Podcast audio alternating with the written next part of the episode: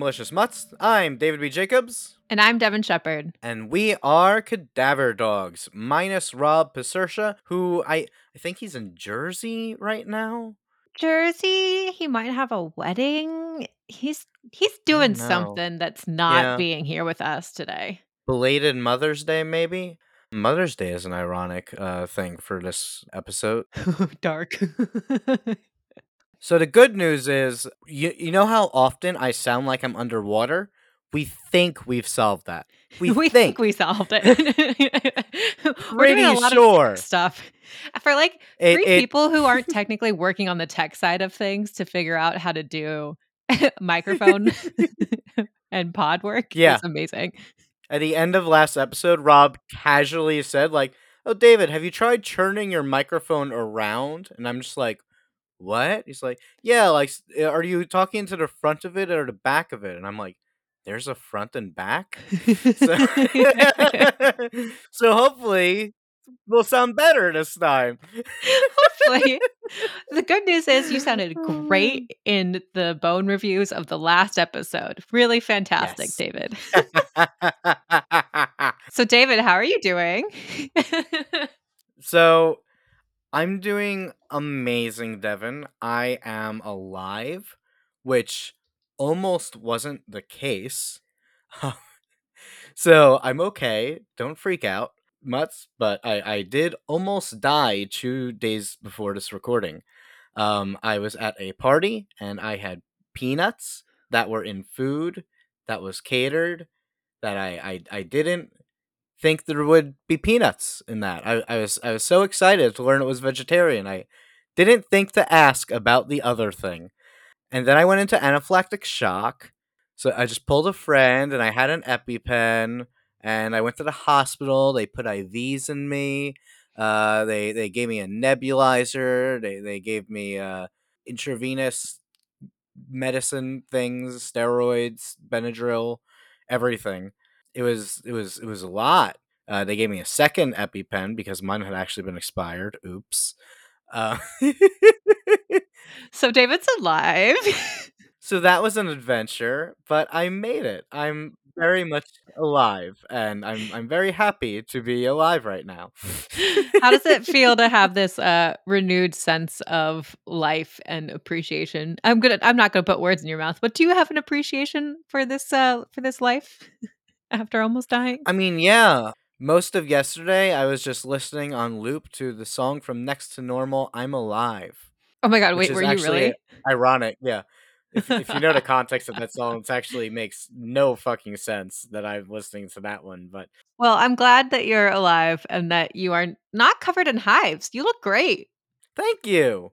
Yeah, I'm told that I wasn't swelling too much, but I turned really, really, really red. I kind of wish someone had taken a picture of me, but no one did because they were too focused on making me not die. So- Yeah. I was mostly concerned in the moment about like not ruining the party. That's such a thing. I'm like, I don't want to ruin everyone's night Oh my god. just because I might die in a few minutes. So polite. So polite, David. Excuse me. Gotta have your priorities straight. I did leave my sweatshirt at the restaurant. oh, maybe we're gonna have to make cadaver dog sweatshirts. I would wear that. Yeah. Yeah. We should do a cadaver dogs hoodie. Oh, and I don't mean to take your uh, life threatening moment to like advertise our podcast, but the t-shirts we s- are still selling t-shirts on Etsy. Woo. we're gonna have the post in our um just go to our socials it'll be it'll be there in the links but i updated the photos so that they actually look better. I swear to god these shirts are not like horrible. They're really comfy we really love our shirts. I literally wear mine like all the time. I love that shirt. But the photos looked awful so i updated the ones on on etsy so hopefully they look cooler now. Anyway that's me taking your life threatening moment and turning it into an advertisement for our, our t-shirts. I appreciate that. yeah I you're also welcome. want people to buy our t-shirts. If if no other good comes out of my my nearly dying, then we sell a bunch of t-shirts, then it was worth it. well, something else that's going to come out of you, uh, not nearly dying, is us talking about the films that we have today, which is actually about dying so young, which is well, that's that's kind of sad. I'm sorry. Was that a dark transition there? There's no escaping the dark transitions this week, guys. we're we're we're gonna get into some heavy topics. Our heavier topics will be in our second film, though. yeah, definitely. I might have to take a real oof. Yeah, just be aware there's gonna be some heavy topics about school shooters and self harm. Is self harm a theme? Yeah, I think self-harm and definitely some some depression and lots of violent stuff in here. Yeah. You know, the typical shit that we talk about every single podcast, Yeah. just all the content Yeah. warnings. And with that, let's go into our first film, shall we? What do you think of when you think of a nerd? A Poindexter with glasses, a shy kid with stuck up parents, an instinctive fear of all the bigger kids who steal his lunch at knife point, a reluctance to talk to women? Arnie Cunningham is all of these things, the perfect nerd. Except he's in love with Christine, a 1958 Plymouth Fury hardtop painted in bright blood red. Arnie buys Christine on a whim, very much in spite of protests from his friend Dennis, who insists she's a piece of shit car. Everyone tells Arnie she's a piece of shit. His parents won't let him park her at the house. Mr. Darnell at the auto shop thinks he's crazy for trying to fix her up. And fix her up Arnie does, and soon Christine is looking sleek as ever. He doesn't wear glasses anymore. His hair is greased. He's dating the hottest girl in school, Lee, who has no further character development. Of course, Lee is still a bit concerned. She's afraid that Christine is jealous and wants to kill her. Things take a turn when the local bullies break into Darnell's and trash Christine. They break her windows, dent and puncture her frame, even defecate on the dashboard. But fixing her up this time is easier than it seems, for Christine is finally ready to show Arnie her power. She can heal all on her own. A self repairing, self driving car where the mileage goes down instead of up. Now, Christine starts picking off Arnie's bullies one by one. As the body count rises, cops become suspicious. Even old Darnell himself joins the body count, which sucks because he's the best character. Now, only Dennis and Lee have a chance at bringing Arnie back to Earth, at grounding him in something other than his, this obsession with his car. They prepare for a showdown, bringing an excavator truck to level the playing field. But as shrapnel flies and Christine crashes into a window, Arnie himself flies out. The presumed self driving car had a driver all along, now impaled by a glass shard, his dying moments resting on his beloved's hood. They finish the job, crushing Christine beyond repair. Or at least, that's what they hope. This is. It's just called Christine. I know it's a really unexpected title. From 1983, directed by John Carpenter with a screenplay by Bill Phillips, based on the novel of the same name by Stephen King. John Carpenter and Stephen King, motherfucker. Oh, hell yeah. I know. We were talking about when we were coming up with this episode how Stephen King now, I think, has appeared in the pod. You said five times? I think we said this is his fifth. There could be one we looked over though. We did Pet Sematary, Dead Zone, Night Flier, Carrie, and now Christine. Yeah, so this is the fifth. Yeah, I think him and John Carpenter. Yeah, this is our third John Carpenter. Yeah, so they're they're the most covered filmmakers, uh, I think, that we've been uh that we've covered so far. Yeah, I don't think any other director has more than two. There are several directors with two, but I don't think any other directors sit three. Yeah.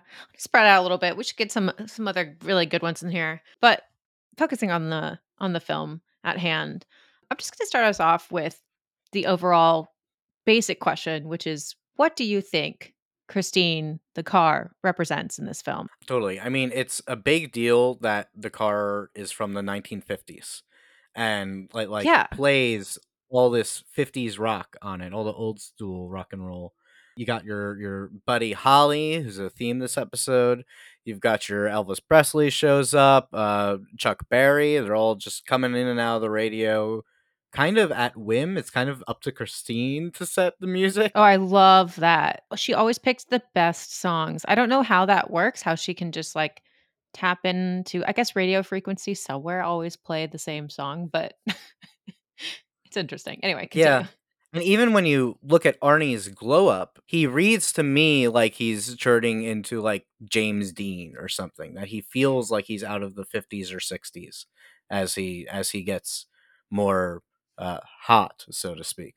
Yeah, that's interesting. I mean, you did mention in your summary that he greases his hair. And I mean, this film Yeah. takes place in 1970 78, 76. Something like that. I did find it interesting that like, oh, I didn't realize that that was like a style then. But yeah, I think you're right. Maybe it was just a throwback to the 50s there. Yeah, I think it was a throwback to the 50s. It's weird because in some ways it represents his coolness, but also like Lee never actually likes the car. I mean, some of this I think is just like maybe sloppy writing. Like she, she, she says, "Oh, he doesn't feel like Arnie anymore," and I'm like, "You you never knew him before he had this Right? car. like what what? How do you know that? How do you know what he's really like?" The only person who knows what he's really like is Dennis. Yeah, but I mean, we can ask if that is Roy's really like. But we'll, we'll we'll get into that later. The car, I think, also talks a lot about that sense of nostalgia. I think it is a sense of danger of nostalgia. I understand Stephen King had his own interpretation, which John Carpenter kind of refutes. Did Did you get a chance to look into that? Uh, not as much, no. Well, just what I saw was I'm not going to be quoting this exactly, but Stephen King has talked about growing up in the 1950s, and he has basically said he has no bad memories of that time. And uh, we don't want to get too much into the adaptation because neither of us have read the book, but I understand that in the book version of it, it is more clear that Christine is uh, the the previous owner, LeBay, basically used sacrifices and whatnot to imbue the car with powers. And it's his spirit, I think, that's haunting it or is possessing Arnie or something like that. I don't know. In I the haven't read the book. book. Uh, Yeah. Okay. The movie contradicts that because the very first scene of the movie is Christine on the manufacturing line already uh, being a dick and uh, slamming her hood on some dude's arms and then uh, choking a black guy because this is one of the movies where the black guy dies first. Oh my god. It's true. I didn't even realize that. Wow. And he, he's the only black character in the movie. yeah, that trope is usually a little bit misquoted. It's it's really just that the black guy dies, but in this one, the black guy actually dies first. Yeah. So, okay, They went through such lengths to make sure it was the same car that King described in his book, which I found fascinating Mm. because apparently the the car that King described in the book did not fully exist. Like he described it as like a four door kind of car. The car that he described actually never came in red, but they like, and there's only like 3,000 of them that were ever made, blah, blah, blah. Anyway, they went through great, great lengths to make sure that the car remained the same as the book, which says, which to me says like so much of like, it is really important that this car is this quote cool mobile from the 50s. Like it needed to have that vibe. Um, and when I hear you talking about Stephen King uh, seeing the car as kind of like this nostalgia for his childhood or him growing up in the 50s, it's not something that I really got from the movie as much. Like, yeah, Arnie does dress like the 50s a little bit, but it nowhere else in the film do they really talk about this this nostalgia. And never does um Arnie say like, you know, I'm I I'm dying to like be in the past or I'm from another time or like there's nothing else to hint at this this nostalgia for the 50s other than the car itself. Yeah, I think if anything, the movie is a critique of that nostalgia. It's saying the 50s were not actually an innocent time. This car was always evil. It's not possessed. It's it's just a, a mean car. Uh-oh, are we going to talk about Reagan now? We can. it's funny you describe the car as cool because it's actually even in its time, this was not a popular car. It was always kind of seen as like a shitty model. Yeah, they and they call it shitty in the movie. The bullies are like, "Oh, that shitty car." But not just because it's an old car from another time, but also just because it it wasn't even popular then. It was like King didn't want the car to be anything too special or flashy. It's flashy because it's red, but you know what I mean. yeah. I, I can yeah, mention you, the you can totally thing. talk about Reagan because yeah, yeah, you can talk about the Reagan Because- thing. Like you bring up because Reagan we have to. Let's talk about Reagan.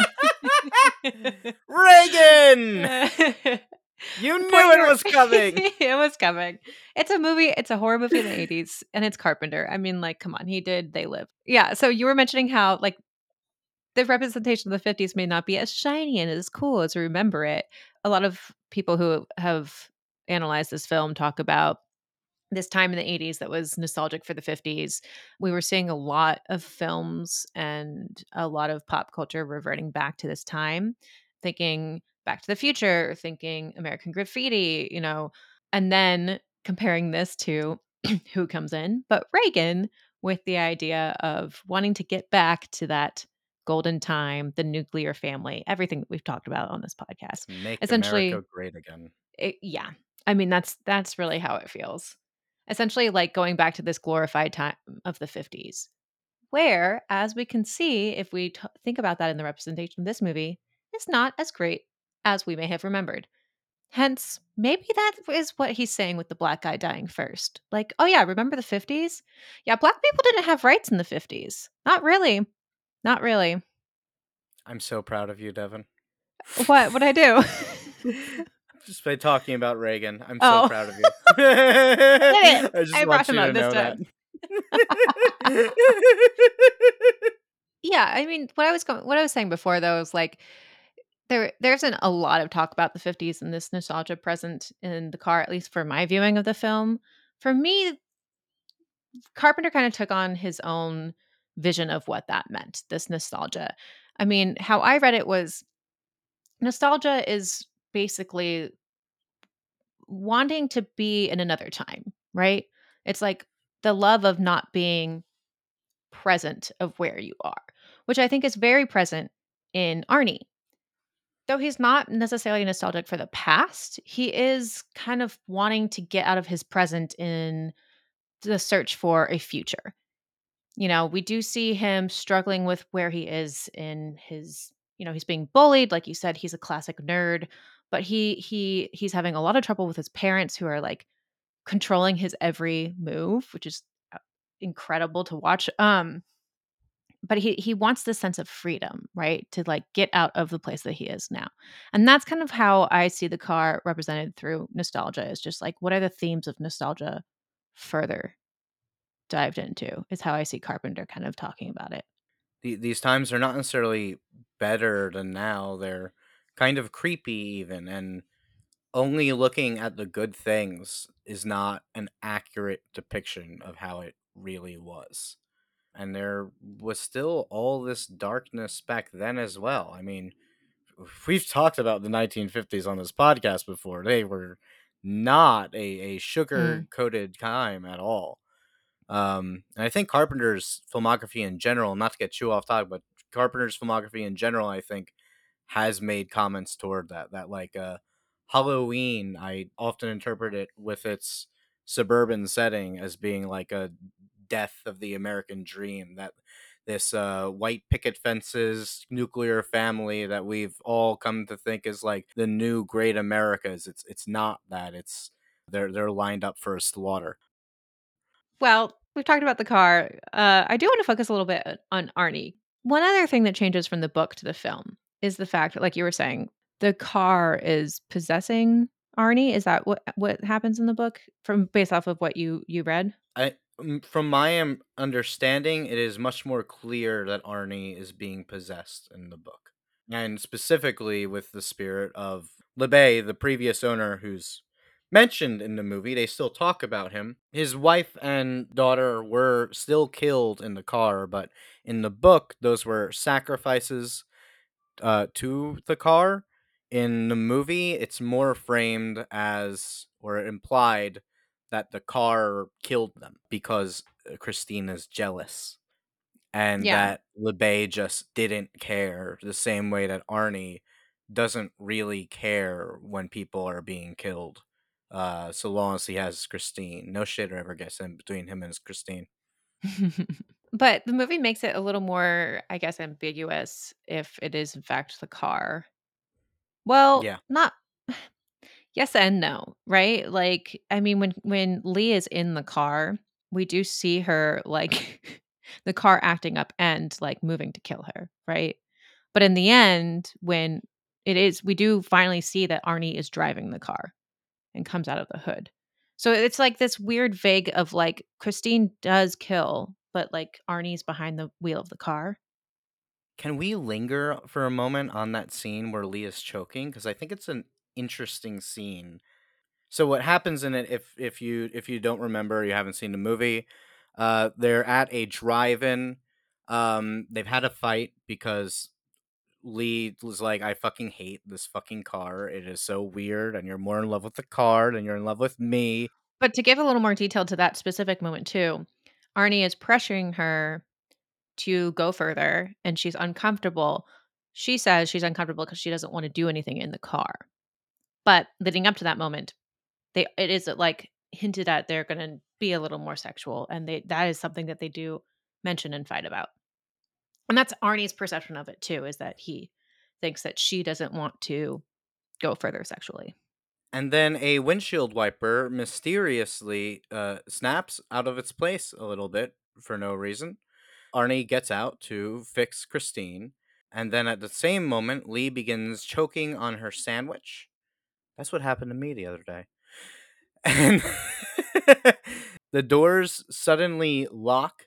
So Arnie go- is going up to the driver's side door trying to open it, but it's it's locked from the inside. And then some random other guy, just someone who happened to be nearby, opens the passenger side door, gets Lee out, and does the Heimlich maneuver while Arnie is running up and telling him to get his hands off of her. He later says that this is like, I thought he was attacking you or whatever, but it's a weird scene. It's like mm-hmm. the doors are supposed to be locked, but that guy had no problem getting in.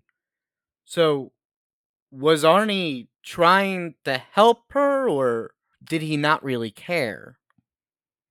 Oh, no, I think he at least my viewpoint is that he is and I, I don't remember if we see um Lee opening up the door. We do see her struggling with the the lock. Um, but it's also like if you were from the argument of like this is Christine trying to kill Lee, Christine could yeah.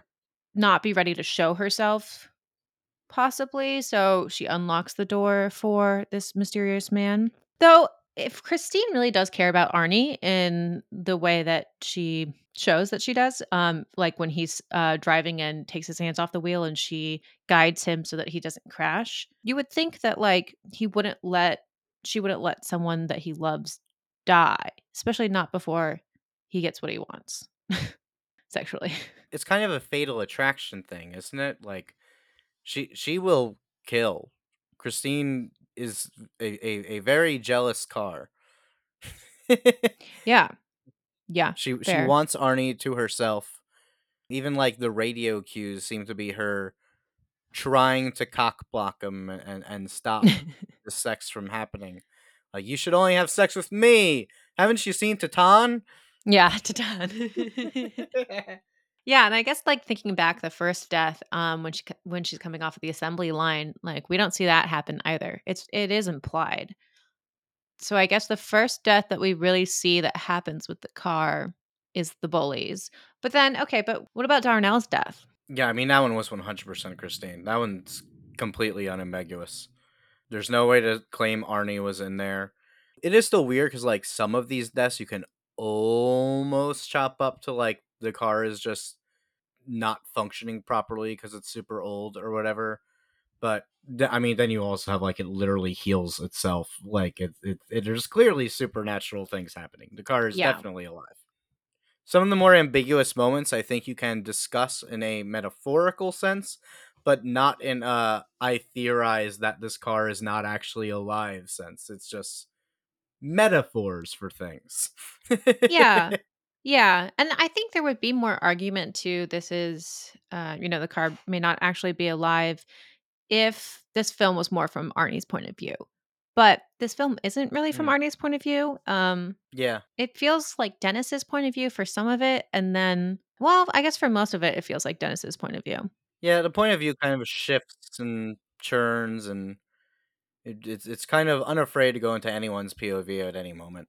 Because you're right, like the the scene where we first see Christine self repairing, if the movie had more ambiguity as a whole, then you could totally read that one scene as Arnie is imagining that she has this power.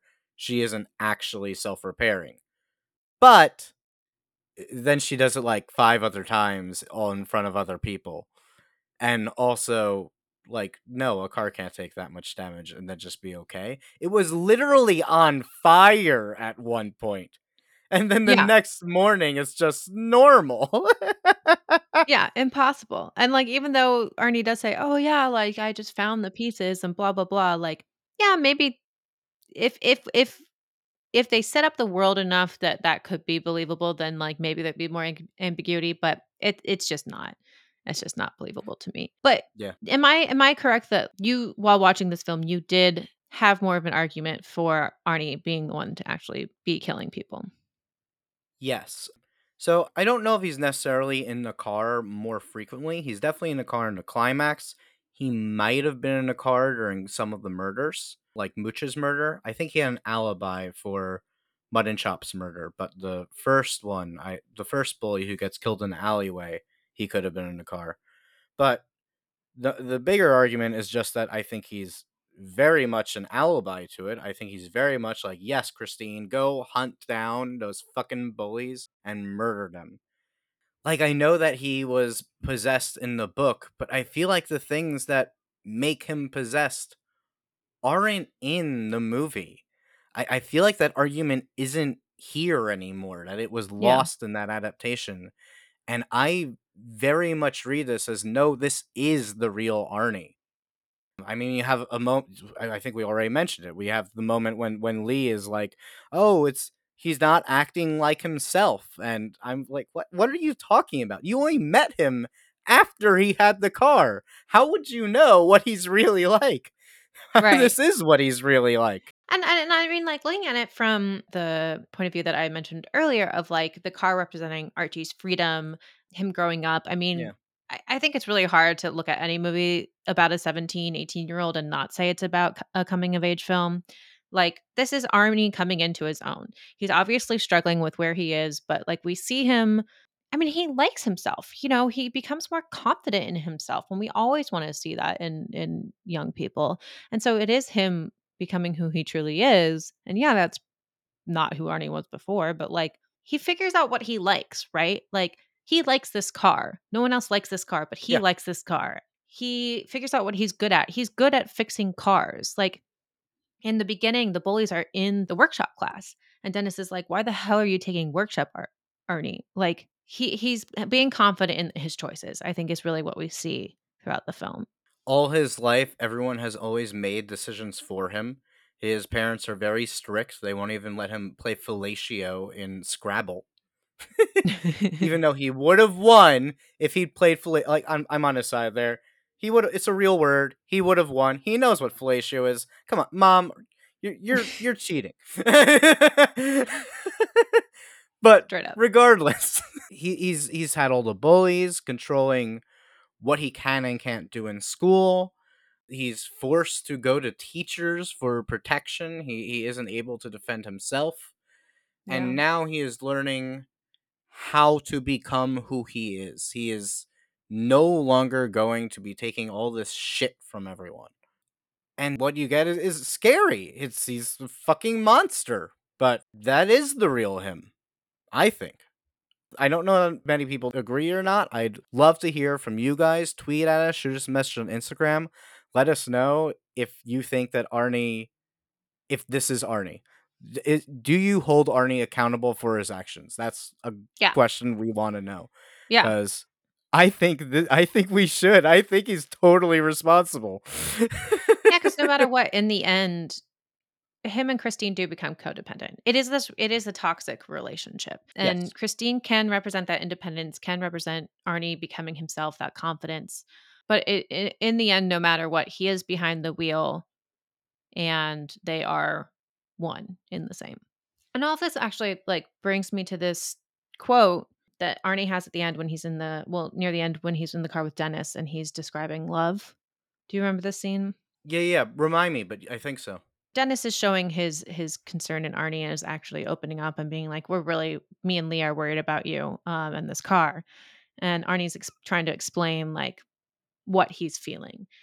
And he describes it as as love. And he says, "Let me tell you a little something about love, Dennis."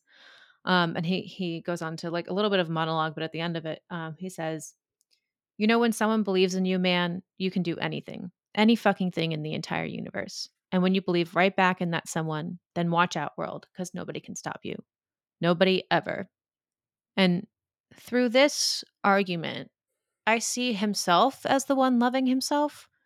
Because otherwise, I mean, if we look at Christine as representing something, then what who is this love that Arnie is describing being with? You know, is it him and is it really him in the car or is it him and it has to be him and something else, you know, if the car is meant to represent something. I think he does kind of see the car as a person in that sense. And I feel like Christine does have agency.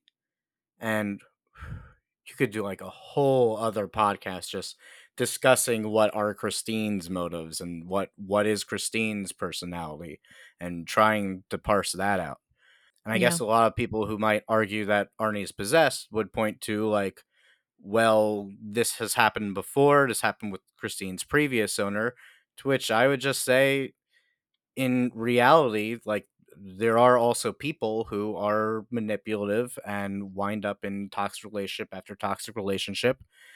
And there is a draw there. There is something inside of Arnie that he saw Christine and said, That's my car. Mm-hmm. No one else saw that. Like Dennis looks at that car and said, That's a piece of shit. Darnell saw and said, That's a piece of shit. Like no one Well, maybe else that's saw what what, connects him Arnie to saw. it. That's what people see when they look at Arnie, you know, except for Dennis, except for Leigh. Yeah. He describes that himself. He said he, he, he had never seen something as ugly as himself. Something like that was his line. Something like that. But he knows he can fix her up. Yeah, and it's kind of sad that like yeah, that he's been living this life where where no one believes in him and then sees himself in a car and ends up destroying everything that was actually good in his life, you know, his best friend, a potential girlfriend, a life as a as a mechanic as well. And I mean ultimately his life in the end that he's so blinded by the way everyone else views him or the way he thinks everyone else views him that uh, he ends up going down this this dark path. Before we move on, I just want to drop that I think a lot of our conversation got pulled from this video essay, so I want to plug that if that's okay. Please. It was by Matt Draper. It's on YouTube. Stephen King versus John Carpenter's Christine, the American Graffiti of Horror. Uh, so that's on Matt Draper's YouTube channel. Strongly recommend that video essay. It's it's really good, and we pulled quite a bit from there. And we'll uh, we'll put the link in the show notes as well. Do you want to introduce the next movie, Devin? Eva and Franklin are a young couple in love, happily living in a carefree life in the city. And then Kevin is born. Our story is told through flashbacks of Kevin's childhood as present day Eva is struggling to cope with the life Kevin has left her. Her neighbors are hostile, screaming at her, hitting her, and covering her house in red paint. She works at a job she's overqualified for with a guy who is very handsy, and she's alone, except once a week she visits Kevin in prison. But why? As a baby, Kevin was relentless, crying constantly, but only around Eva. As a child, he was cold and difficult, refusing to be potty trained, but acting like an angel around his father. After Kevin's sister is born, Eva began to notice Kevin's violent tendencies. Did he kill Celia's guinea pig? Did he poison Celia with drain cleaner, or was it really an accident? Through it all, one tender memory remains. When Kevin was a boy, he was sick, and Eva read him Robin Hood. Kevin cozied up to her in a moment that eventually defined him. As he grew older, Kevin became skilled at the bow, just like Robin Hood. And it was the bow that he shot at his high school classmates. And it was with the bow that he murdered his father and sister. And now Kevin is in prison, and Eva is living with the consequences. This is We Need to Talk About Kevin, directed by Lynn Ramsay, screenplay by Lynn Ramsay, Rory Stewart Kinnear, based on a novel by Lionel Shriver. We need to talk about. We need to talk about Kevin. Wait, what? Oh, I get it. I get it. we I get it. to- because we're talking talk about it now. We need to talk about Kevin. Got yeah. it. Yeah. Yeah. it took a second to get there. Just real fast. I know there's a lot of business going around about Ezra Miller. We're not talking about any of that. We we don't care. That is not relevant at all. Well, we care. Yeah, we care. We care. we, But we care. for the context of this current episode, that is not what the discussion is. So please don't expect any of that. No real life Ezra Miller drama. That said, if we're using he, him, we're referring to Kevin. If we're using they, them, we're referring to Ezra. Great. That out of the way. What I want to bring up, you mentioned some of the nonlinear structure in your summary, and the way this movie is told narratively is very interesting and uh, I'm not overly unique, but it is like a style. It is a choice how it's cutting Yeah. back and forth. So, do you think that everything we're shown is meant to be taken completely literally, or is there something else going on?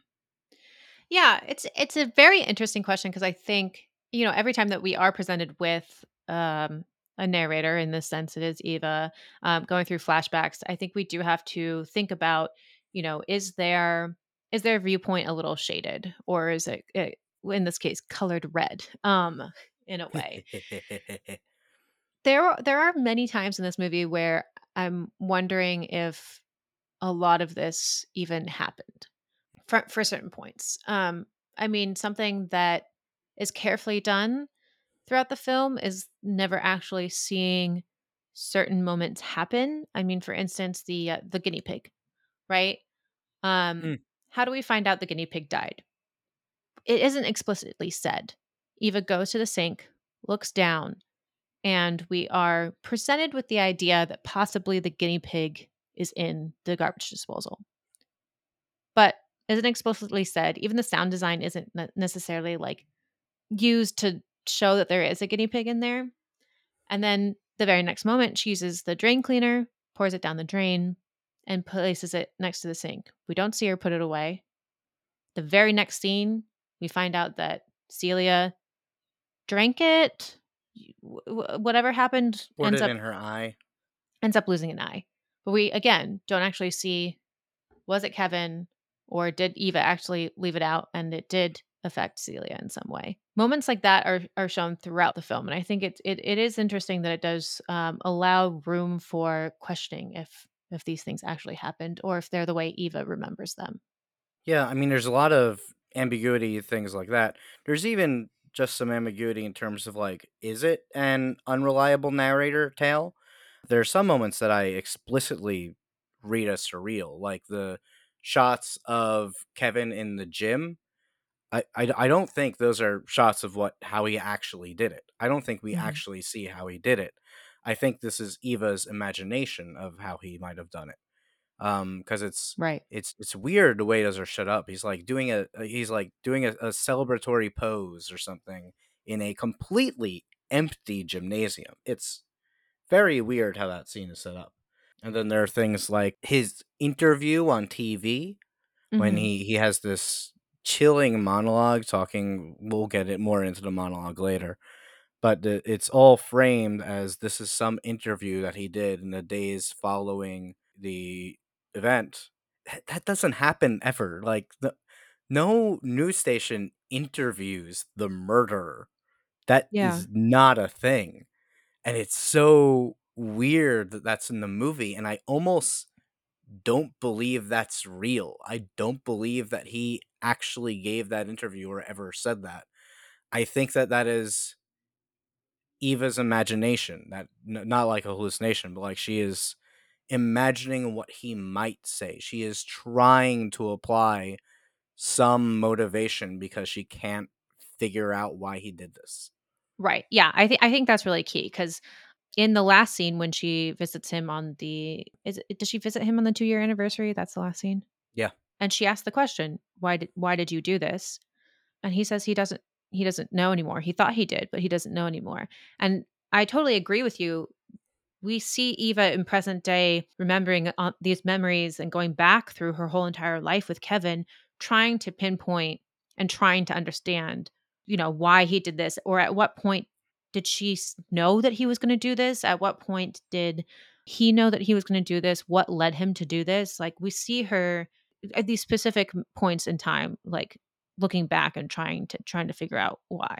She's like remembering when he was a baby and wouldn't stop crying and how he would stop crying when his father is around. And the implication is like, oh, he's this infant child who's manipulating his parents and putting on a nice face for his father while letting his mother know, like, ha, ha, ha, I got you. He's an infant. Was is she right? Is that a correct assessment of what happened? Or is, is he just a baby who in one moment was crying and in another was not? She also like tries to drown it out with a jackhammer and just has this baby right next to a jackhammer which is as someone with a niece right now i would not do that. Yeah because you brought it up if i'm if i'm good to speak on the motherhood angle a little bit and i think motherhood is is ever present in this and that moment that you see her yeah next to the jackhammer i think is a hard moment to watch because you know it's hurting the baby but at the same time the moments leading up to it you see her in pain and you see her struggling with her new motherhood. And to me, this film really is about the struggles of motherhood and specifically, probably someone who doesn't necessarily or wasn't ready to become a mom. She does look back at her life before Kevin, her life with Franklin in the city in kind of this this romantic way you know them laughing through the streets i mean them just laughing and being in love in general. Their relationship uh, even franklin's is it is fraught throughout mostly because of kevin um, but we do sometimes see yeah. these loving moments between them. Even then though she was a travel journalist i understand. She is a very independent person before kevin Yeah. came along. She would travel the world and write about it. The opening scene is her in I believe Spain at a festival that I forgot the name of, but it's a real festival, and it's a it's a great opening image because it, it looks like she's basically swimming through guts. So it's Yeah. it it it is emblematic of what's to come. But for her, it's also just this moment of true ecstasy, of actual Yeah. joy. I also took away a potentially controversial take from that, which is that I, I got the impression that the baby came from there and that Franklin's not actually the father. And I, I don't think he knows Huh. that. can you walk me through how you came to that because i i didn't get that read at all but i'm curious I think a lot of it was just the way it's edited. Like there, there there's definitely no hard hard evidence, but but then it goes from the scenes of Spain. I think Franklin texts her. He's like, "Hi, I really miss you. I hope you're coming back soon." And then the next scene, she's back and she's pregnant, and it just to me opened that possibility that she had had some Hmm. sort of affair while she was overseas, and that but you don't see her with a guy overseas at all not explicitly, but she could have been. personally i do think that's a stretch because Okay. It's interesting and i'm trying to see for me I, I get a different read because like i think with the editing style i mean as we said it's surrealist it does cut through time in a really strange way um so yes maybe that was an editing moment that was meant to imply that but at the same time it's like you said this moment for her in Spain is ecstasy. And that's that was my reading as well. That her life before Kevin was one that she really, really loved. And then Kevin happened. And she's obviously not very happy as a mother. She's she's really, really struggling. And that's kind of how I saw that as like two moments of pure joy and then one of pure fear, where she the life before her and the life that she had before is completely going to be ripped away even the moment when when Franklin suggests they move out of the city, like you see her her personality being stripped away more and more. I don't I don't I don't want to like put down your your mm-hmm, read mm-hmm. because I think like it's there and it's meant to be ambiguous and like you could read it that way. I just took it in a very different way of like it's hard to say that she was unfaithful. Like that that's putting a lot on her, you know. I'm not saying it as a thing to bash her. I don't I don't care if she sleeps with another man, that's fine. It's this trope in a lot of movies about the demon children or whatever where sometimes the the parenthood is unknowable that like Mhm. in the omen without spoiling too much uh these he's swapped at birth his parents aren't his real parents and eventually you find out who who is his biological mother and it is not what you think Rosemary's Baby has the same trope. Like this, this trope's all over Demon Child media. Sure. In We Need to Talk About Kevin, I feel like we are shown a lot of comparisons of how Kevin is Eva's son, but he never really feels like Franklin's son. That Franklin always comes off as this outsider who thinks he understands what's going on but does not. Sure, sure. I, I definitely agree with that Franklin bit. Um, for me, saying that possibly Kevin's the son of somebody else does kind of take away from this idea of like this is a hard motherhood and a reality of motherhood that does exist. I feel like when you say that like Kevin could possibly come from somewhere else, it takes away a little bit of the importance of showing this type of mother on screen, one who is struggling, because in a sense, you take away some of it. I hear that. That trope can be harmful as well. So Yeah, I mean, even so, the movie was based on a book, like we, like I had mentioned. The author of the book actually had a really hard time getting it published at first because so many people did not want to show this depiction of motherhood. They were like, we do not Mm. want to show her struggling to be a good mother and being an unfit mother. I mean, a lot of people who read the book said that Eva was an unlikable character, specifically like a she's an unsympathetic character. do, Do you, see think that in the film? Haha, no, you can't ask me at the same time I ask you.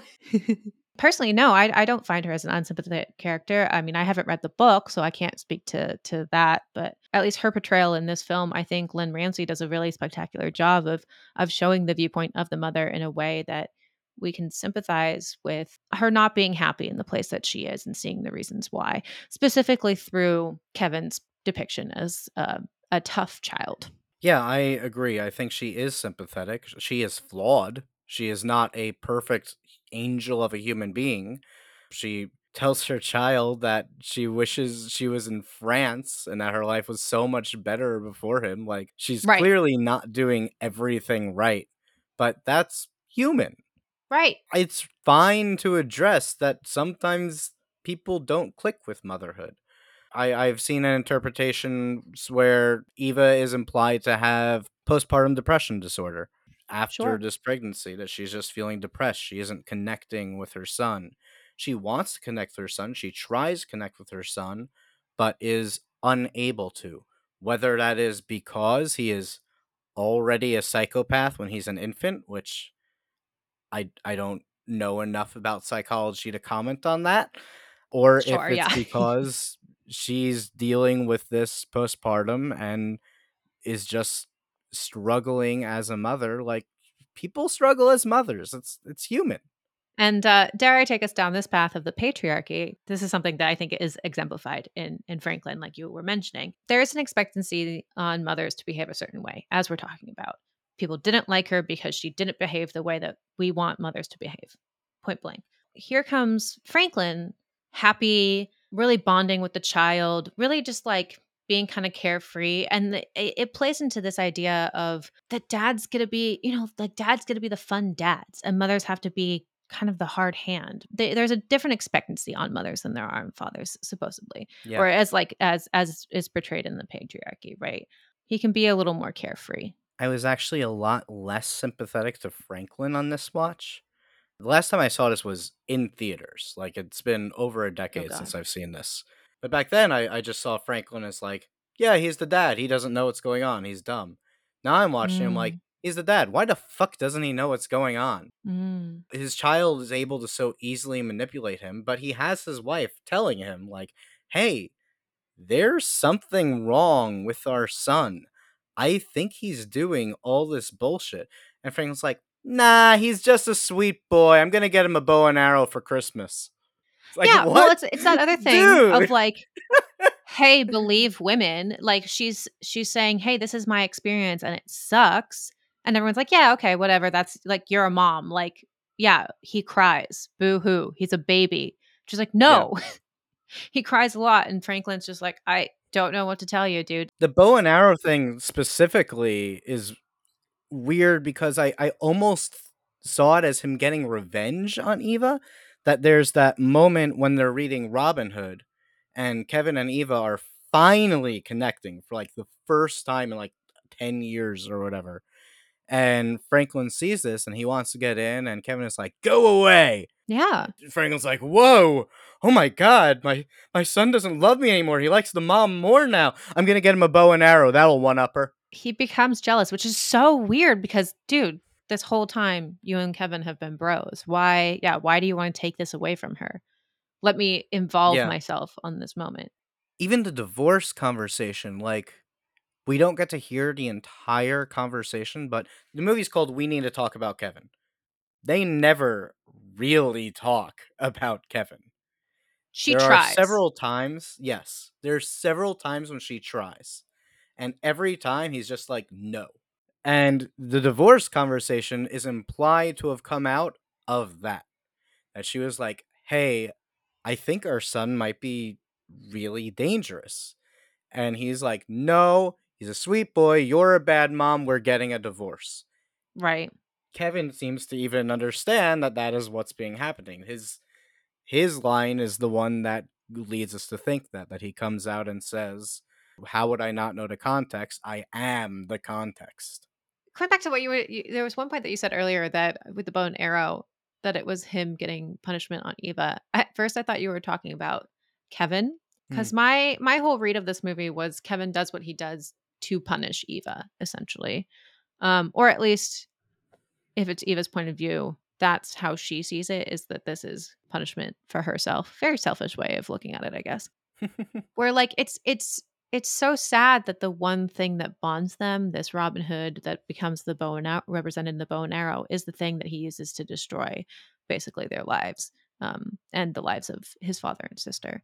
And there are several moments throughout the film where it seems like everything he's doing is pointedly at her, uh, like the potty training scene, and him specifically like loving his father and laughing and saying "Yes, Daddy" while looking at her and being upset and cold. So I have to ask, do you think cuz there are a few moments when Eva we said that she's not always the perfect mother. Do you think any of what she does borders or gets to be counted as abuse? Like would you consider her to some extent abusive? Look, we do see the moment where she succumbs to her emotions and does throw Kevin into a wall. So like I feel like that flat out like that's abuse. But I don't see any other time besides that where she's physical. She tries really really hard to be a good mom or at least to be a mother. That it's I I have I'm struggling to agree with the fact that she is abusive. Like did you read it as she's I abusive? I think there are more moments of uh, potential abuse. I I think the jackhammer scene is definitely abusive. That you should not be intentionally holding this fragile newborn next to a loud as fuck jackhammer. Like Yeah. later, she's like, "Oh, I'm afraid he cried so much that damaged his hearing." It's like, no, you're afraid the jackhammer you exposed him to damaged his hearing. Yeah. because it could have. I I think that there's some verbal abuse in there when she's like telling him how how much she fucking hates him when he's 2 years old or whatever. The throwing I'm almost more willing to forgive because it is like it, it feels more like an accident. Like she's not throwing him to hurt him. She's throwing him to to get him onto the bed and misses because she's angry. And then it works and he stops potty training. Well, it works, but it works and, and it teaches him that violence is the answer and violence will make people do things. Oh, interesting. When he talks about it as an adult, he he compares it to how you toilet train cats by shoving their face in their own shit so that they, they don't like that, so they'll they'll use the box. And he's not saying this in like this is a horrible thing you did to me. He's saying it in a way where it's like, I was really impressed with that. How you you showed your strength Yeah. and and managed to use violence to get me to do what you wanted. That that was impressive of you, mom. It's very much not the right lesson. Yeah. That said, going off the idea that these are her memories, I I feel like a lot of it is her questioning herself if she's responsible. And I Yes. don't think there were many more moments of abuse. I think she's highlighting the few things like, well, I did hold him by that jackhammer. I did tell him that I hated him. I did uh, break his arm, uh, even if it was an accident. And sh- she's questioning for herself if she's abusive, I think. Which is maybe why those moments with the drain cleaner and the gerbil, maybe that's why they're ambiguous too, right? Like if these are her memories, maybe she really just doesn't she doesn't remember th- those moments and it is her questioning abuse even towards Celia. I did want to ask because I think that's such an interesting scene. Do you, what what do you think happened there? Do you think that Kevin took out his sister's eye, or do you think that it was left out and Celia did it by mistake? I'm on the camp of it was Kevin, I think, throughout the film. I'm I'm on I'm on the can I I think it was both. I th- I think she did leave it out, but I think Kevin st- Oh. it was still Kevin. Yeah. Uh, th- that's that's I I do agree with that because I, I yeah I think that's a good point in that like she knew she knows at this point who what Kevin can do. I mean she's looking Yes. supposedly looking at the dead uh, guinea pig in the sink and sh yeah Yes. and then she leaves out the the drain cleaner. Even going off your theory that Kevin is punishing his mother, Kevin sees, oh, she left the drain cleaner out. Well, let's show her what happens if she's gonna leave the drain cleaner out. Right, shoving his his mother's face in her own piss, right, or Yes. whatever it is. Yeah.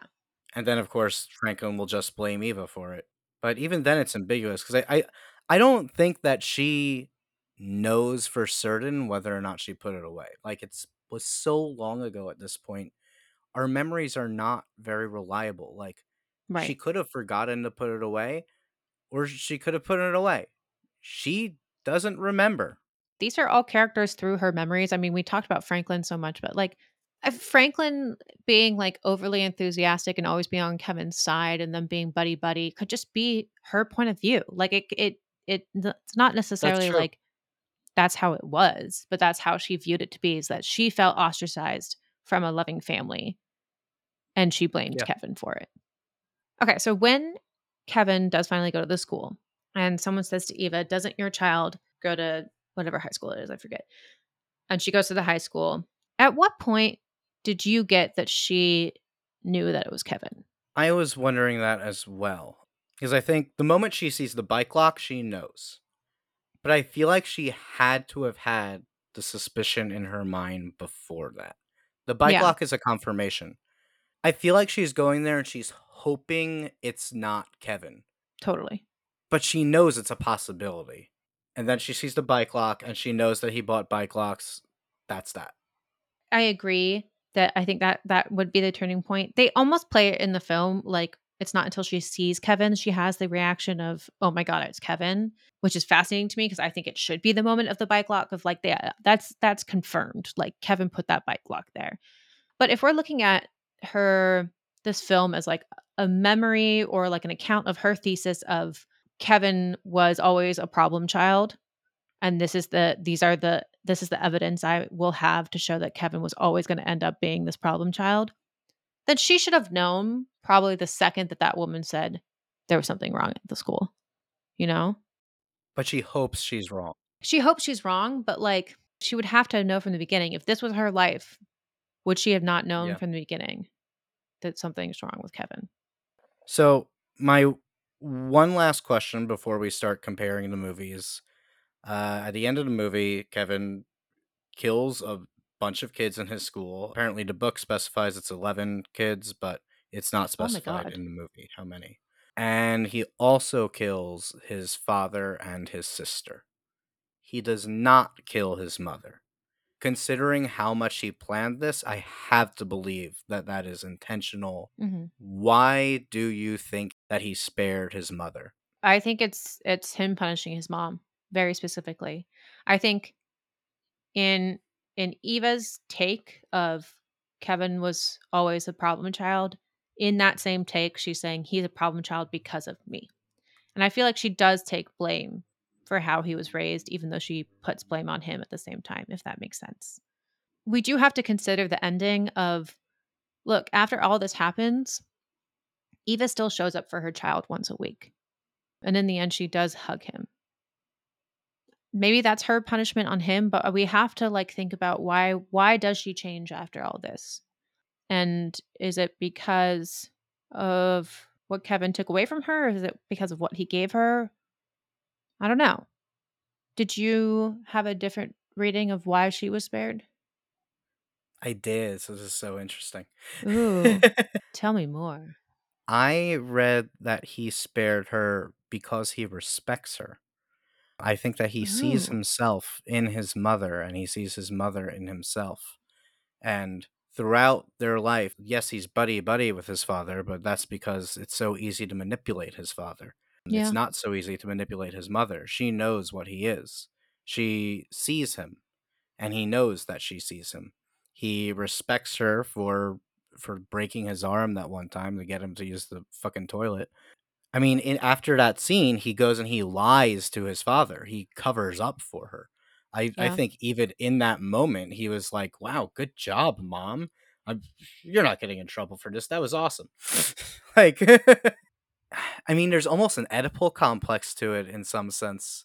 Like, I, I hate to do that because the Oedipal complex is so much bullshit, but he does kill his father and winds up alone with his mother, uh, who he continues to st- masturbate while staring at in that one scene when she walks in on him, which is oh very god. weird.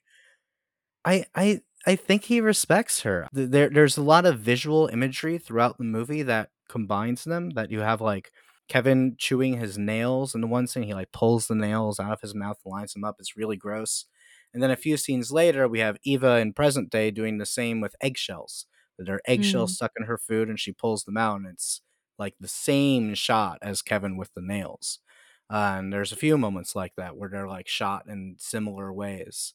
I I think he sees that she is someone who he cannot manipulate so easily, that she knows what he is. She taught him this Robin Hood shit. Like, he, he sees her as an equal and he wants to keep that around. That's fascinating. It's not that he loves her or anything like that, just that he Right. respects her and he does not believe that she is deserving of killing. I like that we had different viewpoints of it. So so what do you see of as the end? Because I, I gave a little bit about that well as well, but uh, your viewpoint on why Eva sticks around and and stays with Kevin Why now. she continues to see him? hmm I feel like she doesn't have more much choice. I mean, I think she's punishing herself. Whether or not you consider her responsible, I don't. Like, what the fuck are you even supposed to do in that situation? There is no guidebook for, I think my son is a psychopath. Please help me. Like, she didn't have any Yeah. hard evidence that he was going to shoot up his school. That was still a surprise to her. So there wasn't really anything she could have done. But I think she still sees it as her fault. And I think that a lot of the movie is her reflecting on their lives and trying to find the moments where she caused this. Yeah. And I think she is punishing herself now. Kevin is the last thing she has left. He took away everything from her that she would have liked. She t- he took away her independence when he was a baby. He took away her husband, who she didn't want to divorce. He took away her daughter, who was an innocent. He took away her reputation. He took he took everything from her. Yeah. But he's also her son. And I think she does still love him despite all that. She's going to keep seeing him and she wants to know I mean the the uh, last thing in the movie is her asking him why. She want she still doesn't understand it. She wants to know Yeah. if she's at fault or not. Does that make sense? Yeah. No, I I totally agree. The point too of of she still loves him. She still has that part that you know she wants to be maybe not not want, but still has to be a mom. And if I can move us into the comparisons, I'm curious uh, this nature versus nurture. Is Eva to blame? Is Franklin to blame? Was Kevin always this way? As you said, that like maybe he was possibly a psychopath from birth. But how do you see that playing in, into Christine? I mean, I think it's always a bit of both. I, I think psychologists have been asking this question forever, and I think it's always a bit of both. Child psychopathy is weird, and we've talked about this on the podcast before in our episode on American Psycho and Better Watch Out. We talked about the about what psychopathy is and the complications of diagnosing a child as a psychopath. And the, the DSM currently will tell you you shouldn't do that. There is some controversy in the medical field. I'm not an expert. I did like a day or two of research at most on this. Like, I am not an expert. Please do your own research. there is a legitimacy to not wanting to diagnose children as psychopaths because children who score high on psychopathy tests frequently as they get older those scores will just go down Mm. oh it was just a teenage thing and now they're fine they're not a significant danger it should also be mentioned that many psychopaths are not dangerous it is a disorder it's one of the higher risk disorders for for violence, but it, doesn't th- that is not presumed. You can be a psychopath and not be violent. You can be a psychopath and a good person. Just want to clarify that. Anyway, there is a counter argument to this though that someone who is a psychopath should still be treated. Well, antisocial personality is the actual disorder. We do want to be able to treat them. And because we won't diagnose children with this disorder, it makes it harder to treat them. There is a childhood version of it, which Kevin would definitely have, called conduct disorder, but it, it's not the same, and it it feels like he needs a better treatment. And I mean, psychopathy doesn't come out of nowhere. If there's an adult with antisocial personality disorder, then they would have been showing those symptoms early on as well. Sure. So it's very mixed, hard to decipher exactly what to do about this. But when you say treatment, I mean, that implies nurture, right? Like Yes, when there's a lack of treatment, that is the nurture is it is that is what happens. It is your decision on how their life is being conducted in that moment versus nature, which is the how how they're born uh, and it has nothing to do with our actions, right? The Yes. actions that that Eva does or that Arnie's parents do, does or don't do. That that's the nurture part as well. But when Eva does see Kevin have these tendencies early on, she doesn't do much about them. She tells Franklin about them but, and tells the doctor about them, who also ignores her fears. Yeah, you that er, that early scene. There, there's when she goes to the doctor and she's like, "He should be talking by now," and the doctor's like, "Oh, there's nothing wrong with him. I wouldn't worry about it." Yeah. I'm just watching it. and I'm like, "No, yeah, that that's weird though. That that is weird. He Right? he should. I'm not a doctor. I don't fucking know, but I But you should feel like ask more about it. Yeah, I feel like a good doctor would be like, "Oh, I don't see anything wrong, so we should probably do a few more tests because he should definitely be talking by now." Like, no, that kid is like two years old or something. He's definitely older than my niece, and my niece is she's not talking, talking, but she is saying words. She says duck. She says uh oh. She says mama. Right. Like we should look into this a little bit more. Yeah. So the nurture there is not necessarily great nurture. I do want to talk about the Christine because I think Arnie's parents and Christine are interesting. They are very controlling. You're extremely controlling. And it's to the point where he really pushes back against them as he goes on his journey to become who he is in the end. And and yeah, it's it's what he's doing is to counteract what they do, but in the same sense, again, that is nurture. Whatever they are doing is causing a reaction in his personality. Obviously this is not intentional on their part. They do love their Right. son, and everything they're doing is because they believe it's what's best for him. Like it- it's hard to completely hate them at the same time. They are doing what they believe is right. hmm But yes, it is hurting him. It is constraining him and it is suffocating him. And all of these feelings of rage and anger that are inside of him are just being bottled up. And when you bottle those feelings up, they fucking explode. Do you think he's a psychopath? I don't know. Would he Arnie? have antisocial personality disorder? No, I don't think so. I think like I I mean, he gets a girlfriend all on his own. He has a great friend that like is in a different social circle and I'm sure is like a really hard relationship to hold on to throughout high school, but they're still really good friends. He's kind of abusive to his girlfriend. That's him also like down the line too. But I think he he tries to stand up for himself. He tries to like do what he wants to do in high school. I think it very much is like the society that is pushing him down and his parents restricting him. Not that I blame the parents, which is something that I think is questioned in both films. We, the audience, also society. Also, does the child blame the parents for what they become? Yes. Arnie definitely does. Arnie one hundred percent is like, oh yeah, my parents, fuck my parents, hate them, they they suck, uh, and I, I don't want to deal with them anymore. I mean, when the car is trashed, he literally tells his parents that it's their fault for Yeah. not letting him park the car here. Yeah, He straight up blames them, and he abuses them too. he does. He does. And the yeah, him screaming, and his mom is like shaking and so scared, and he's still like, Yeah, "Oh, fuck you, mom." he assaults his father. Yeah, he becomes scary. And then, like, yeah, and if we were to take my read of Kevin, our, ours differ, but Kevin is straight up blaming his mom for for what's happening. I mean, I would agree that I think Kevin is blaming his mom, but I think Kevin is isn't blaming her in a bad way. He's like, Yeah. "Oh, thank you for making me who I am, mom." Mm, right. That's that's that's where ours differ. Right, right, right. Yeah. He's he's happy to get to where he is. and what really hurt me, I mean, we're talking about does society blame the parents also, and we see the parents and her neighbors like punishing Eva because they do somewhat blame her for raising Kevin the way that he is. But it, it it's so painful because she lost her husband and she lost another baby.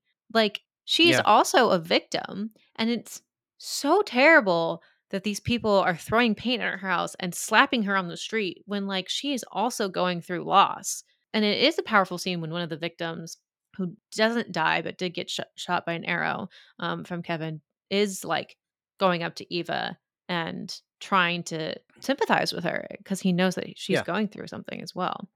And she at first is ready to run away because she's she's not expecting kindness. She's expecting him Right. to be yelling at her and blaming her. And he's like, he he understands. I, I also like that scene. But yeah, they're really fucking horrible to her. And I, I don't know that much about it, but I think that that is pretty accurate. Society loves to blame the parents. Got to blame somebody and they, they uh, they always want to find a reason and usually saying that oh he was you know a psychopath from birth doesn't give much of a reason that is something that you can change or something that you can fix. In Columbine, they tried to blame violent video games. They tried Yeah. to blame bullying. People blame mental illness too. I mean, we are talking Yeah. about antisocial personality disorder right now, but like people will harbor on like, oh, this shooter was bipolar. Okay, well, that must mean bipolar is going to make people shoot up schools. No, it's that's not true. B- People who are, have bipolar are not more likely to be dangerous than anyone else. People who have schizophrenia are not more likely to be dangerous than anyone else. We're all just chasing new stigmas, trying to to stigmatize new people, finding new scapegoats. Just, just, get fucking gun control, guys. Come on, stop. the issue is fucking gun control. I agree, but I'm going to put it in the context of this film where it is fascinating though. Kevin doesn't use a gun, he uses a bow and arrow. It's an interesting choice because it kind of takes the conversation about gun control out of the storyline to where you do need That's to true. focus on the nature versus nurture of things. And Yes. it, yeah, which it is, yeah, very fascinating at that point. And I mean, like Arnie doesn't use a gun either, or Christine doesn't use a gun either. Yeah, they they use they use a car, but it did come out in 1983. This Pre was not widely talked about. Yeah, very pre Columbine. Which I mean, he's not doing his crimes at the school, but it is a lot of the similar things. He's targeting the people who are mean to him. Uh, he targets his girlfriend. He targets his best Mhm. friend. He kills his boss, uh, or Christine kills his boss. It, Arnie seems upset about that one, but But it is people what what is shown in both is that people recognize troubling behavior in both of our yes, I will say school shooters because that's how we're seeing it. Uh, or that's the viewpoint that we're reading it as for this episode. And either don't do enough or are not believed or don't have the resources to do something. I mean, even the teacher notices there's an issue. A bully pulls a knife out on him, and all the teacher can do is, like, okay, go to the office, dude. Like, that bully could have stabbed him. Did you sympathize with Arnie before he started killing people? Yeah. I do believe that he wasn't as troubled by the bullying. I thought that scene was weird. It was more so like Dennis was worried about Arnie in that instance, more than Arnie was worried about himself. He's like, no, this is just my Yeah. life. And then Dennis was like, "No, Arnie, you need to be more concerned about how they're treating you." And then he escalates it. And then Dennis escalates it by Yeah. coming into the scene. In my second watch, I didn't get this on my first watch because I don't think I knew what I was in for yet. But on my second watch, I kind of interpreted that scene as Arnie being upset that he doesn't have the power, that he needs other people to Oh. help him. Like he needs Dennis to come and step in, but he wishes he could have done that himself. He needs the teacher to come in and help, but he doesn't like that he has to tell the teacher on the bully.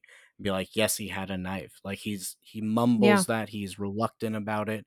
And on your fir- on my first watch, that's just like fear of the bully. On my second watch, that's like he fucking hates this. He has no control in the situation. He has no power and he wants power. And then like 2 minutes later, he sees Christine and he's like that's it. That's what will get me out of this. And then he has confidence and has the power. Because eh, we don't even know I mean, looking at it from his romantic point of view as well, like, he always wanted a girl, but he's like, "No, I won't I won't ever get one because he's not confident or doesn't believe he has the power to get one. But we never actually see that Christine, like, is the reason why Leigh gets with him. We actually don't know that why they get together. Feels like there should be a scene there. especially because with Leigh being such a flat character, it really feels like we needed more of her. Yeah, I'm just not gonna talk about the way women are portrayed in this movie because I I I don't wanna suggest yeah. anything to make the movie longer, but we probably needed to see why the fuck Leigh went out with Arnie. Women aren't portrayed great in this movie, but I will somewhat defend when the men are objectifying the women because I think it's a point. Uh, I think when you first watch this movie, it is really easy to sympathize with Arnie in the beginning because you're seeing a trope. You're looking at him and he is the epitome of the trope of this loser nerd kid. He's Peter Parker in the uh, uh, uh, Sam Raimi Spider-Man before he gets bit. And Mm. and and Dennis is the Harry Osborn then. Like Exactly. he he is such a fucking loser and you just assume that you know this character. But I think a lot of that sympathy and a lot of that assumption is just projection. You're projecting your assumptions and thinking that that's what Arnie is. But none of his behavior actually suggests that. The behavior he gives us is objectifying women. It's, oh, what about this woman? She's not good enough for me. What about this woman? She's not good enough for me. Then a cute girl is flirting with Dennis, and Arnie comes up and starts mocking her right behind her back. It's like he, Mm. he's not he's not doing anything nice. He's he's kind of being a fucking asshole.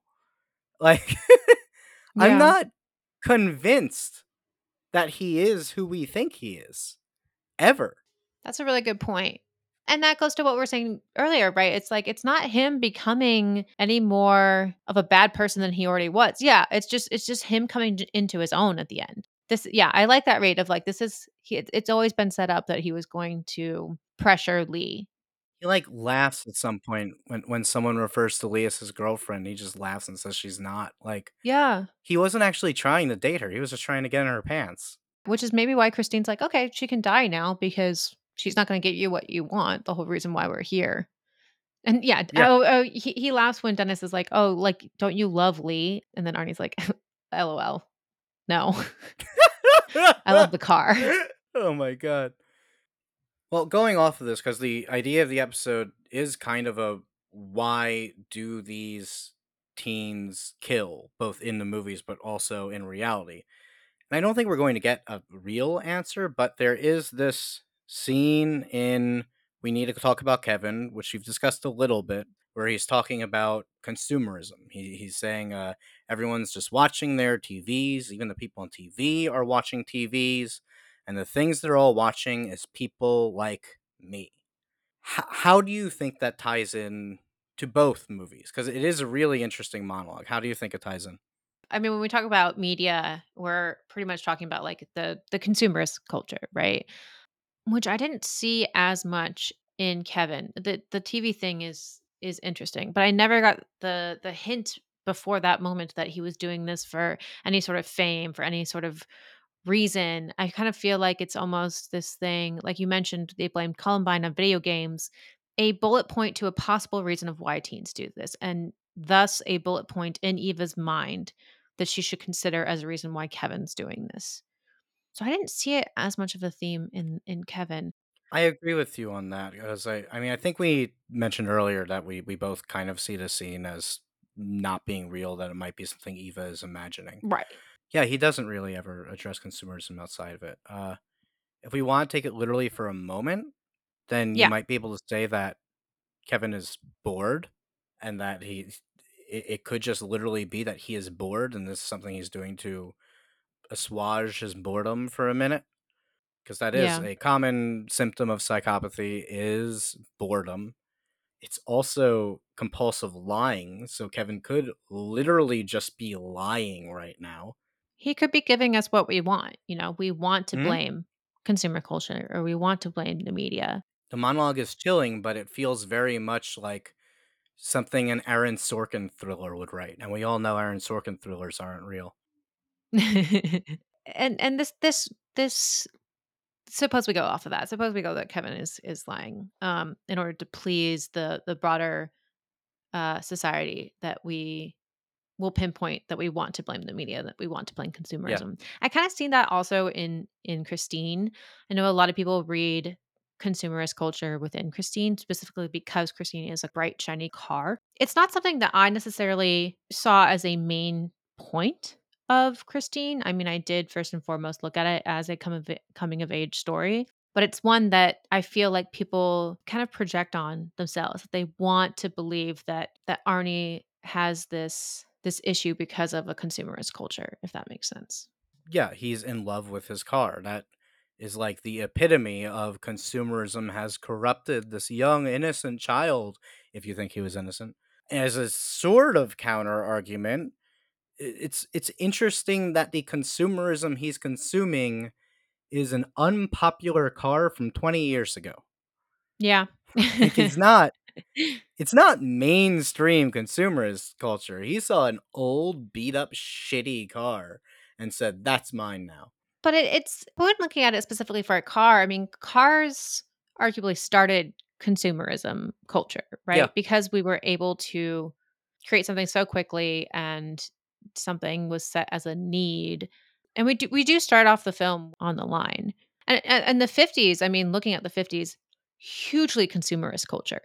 That was the time that we saw, you know, all these kitchen gadgets being pushed, all this future neo-futurism being pushed onto housewives. And it was the time when people really pinpointed, like, oh, the women are spending them the money. So let's start pushing all these new inventions for the home. Whereas like the 80s, we also saw this this focus on unionization as well. So also talking about people in the workplace, specifically in consumerist culture. Malls, heavy consumerism, it's another theme that was heavily focused on in the 80s. Is basically where I'm going with this. consumerist culture is not just whatever's mainstream. There are all these different marketing niches, and there is a market for people who like older things. Even if we need to talk about Kevin, like he may make fun of consumerism, but he was inspired by fucking Robin Hood to want to learn archery. Do you think Kevin is repentant in the end? In terms of like his answer for why he did it, Yeah. it's an interesting answer.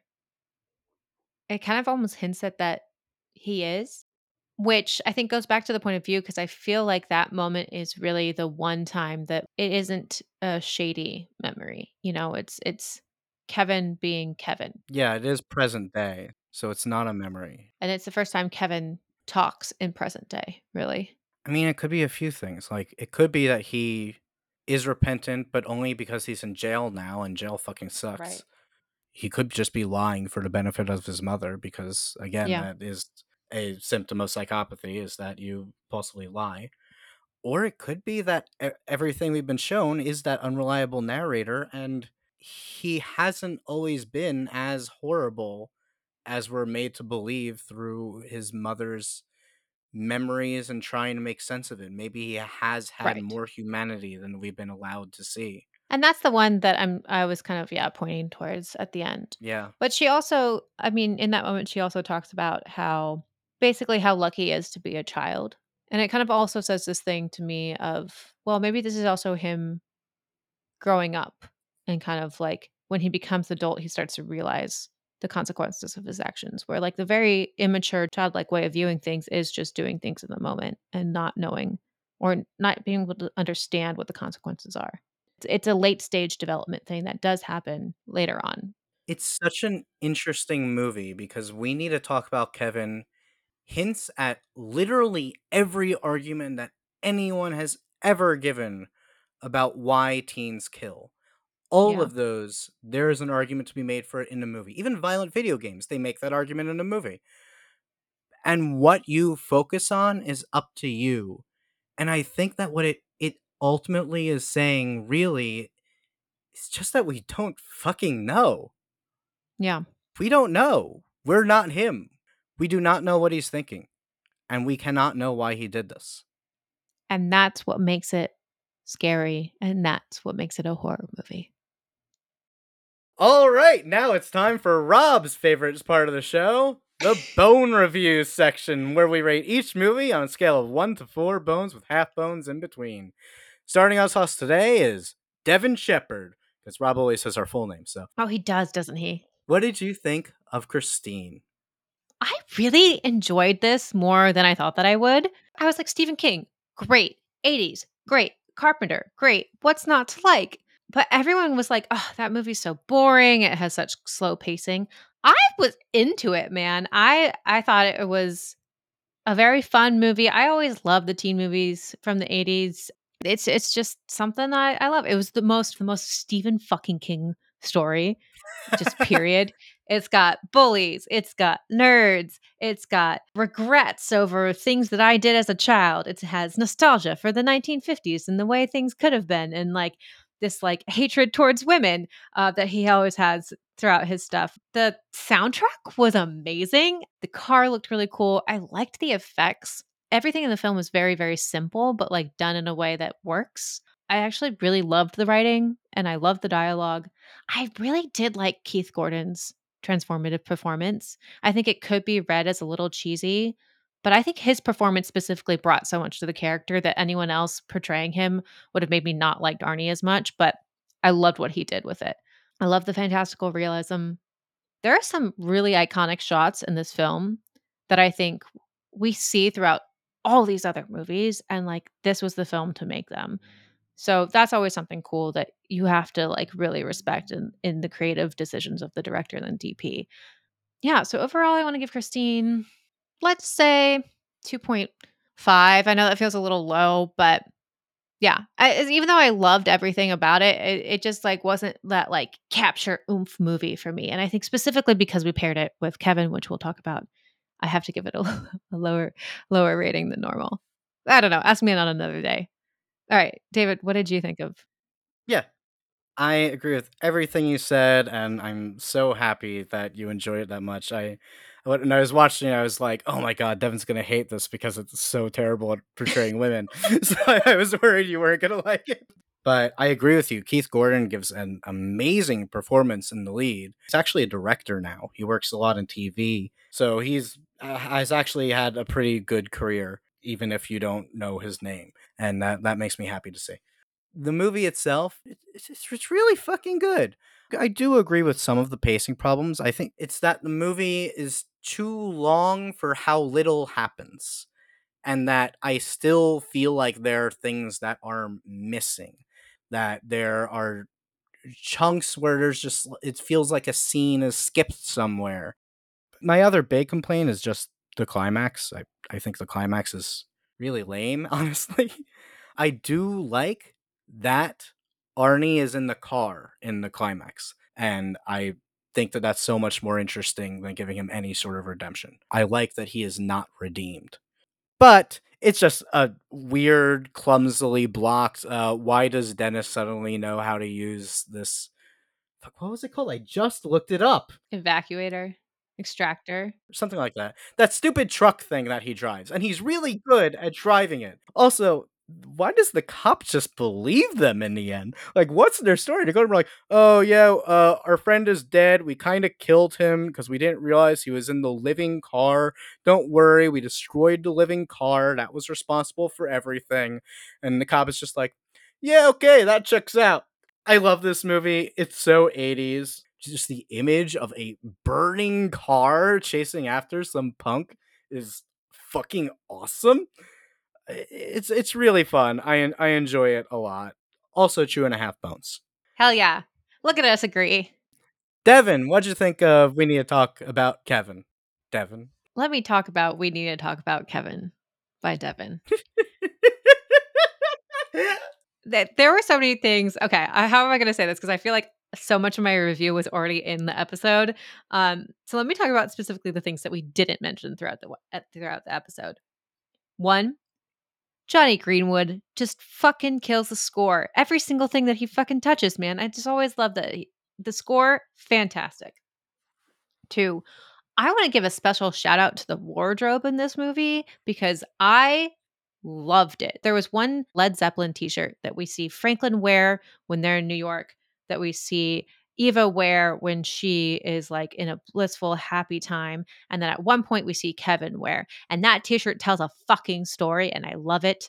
Kevin has on always like the three t-shirts that he wore ever since he was a kid it makes you question so much about the reality of things but also tells you about not only kevin's character but eva's character and then the performances I, duh, I, it's it's like it's Ezra Miller and, and Tilda Swinton. So I don't think that and I'm sorry, and John C. Reilly I have to give a shout out to fan favorite John C. Reilly Like he's he's my Wi-Fi name. I love him. I cannot believe he was in this fucking movie. Don't you have a pillow of him?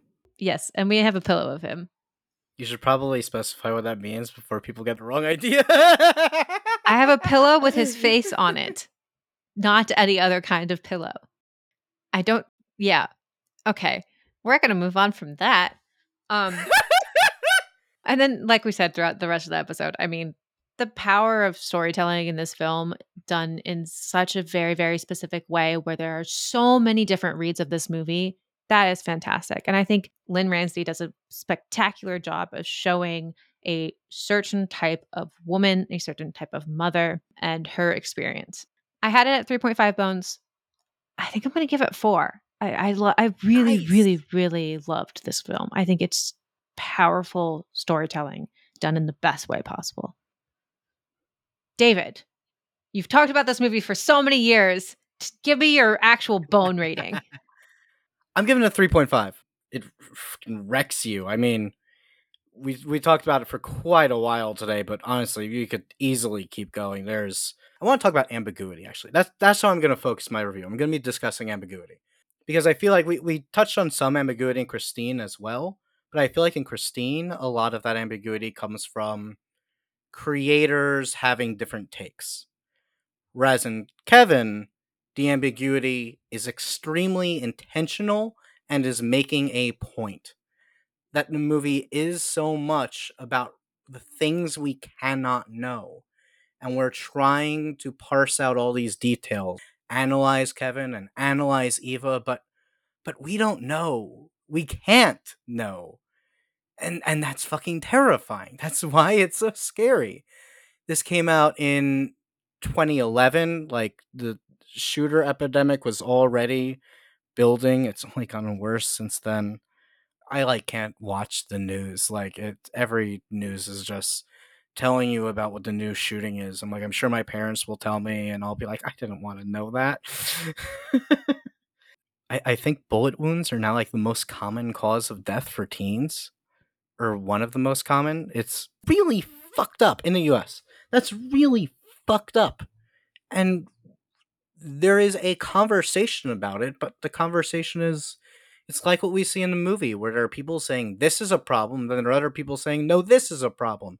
The, the thing you said is not a problem. You're the problem, and we're not getting anywhere. Nothing's being done. Yeah, we can't really know what's going on, but we need to do something. anyway, that got sad. Sorry. It is a sad movie that's really hard to watch. Still worth seeing because it, it, it is so powerful and it is so real. That about wraps us up for this episode. Do you agree with our reviews? What do you think is the reason behind Arnie or Kevin becoming a murderous teenager? Let us know We're at Cadaver Dogs Pod on Twitter, at Cadaver Dogs Podcast on Instagram. All the links are in the show notes. Catch you soon, Mutts. Peace. Ain't no shitters ever got between me and Christine.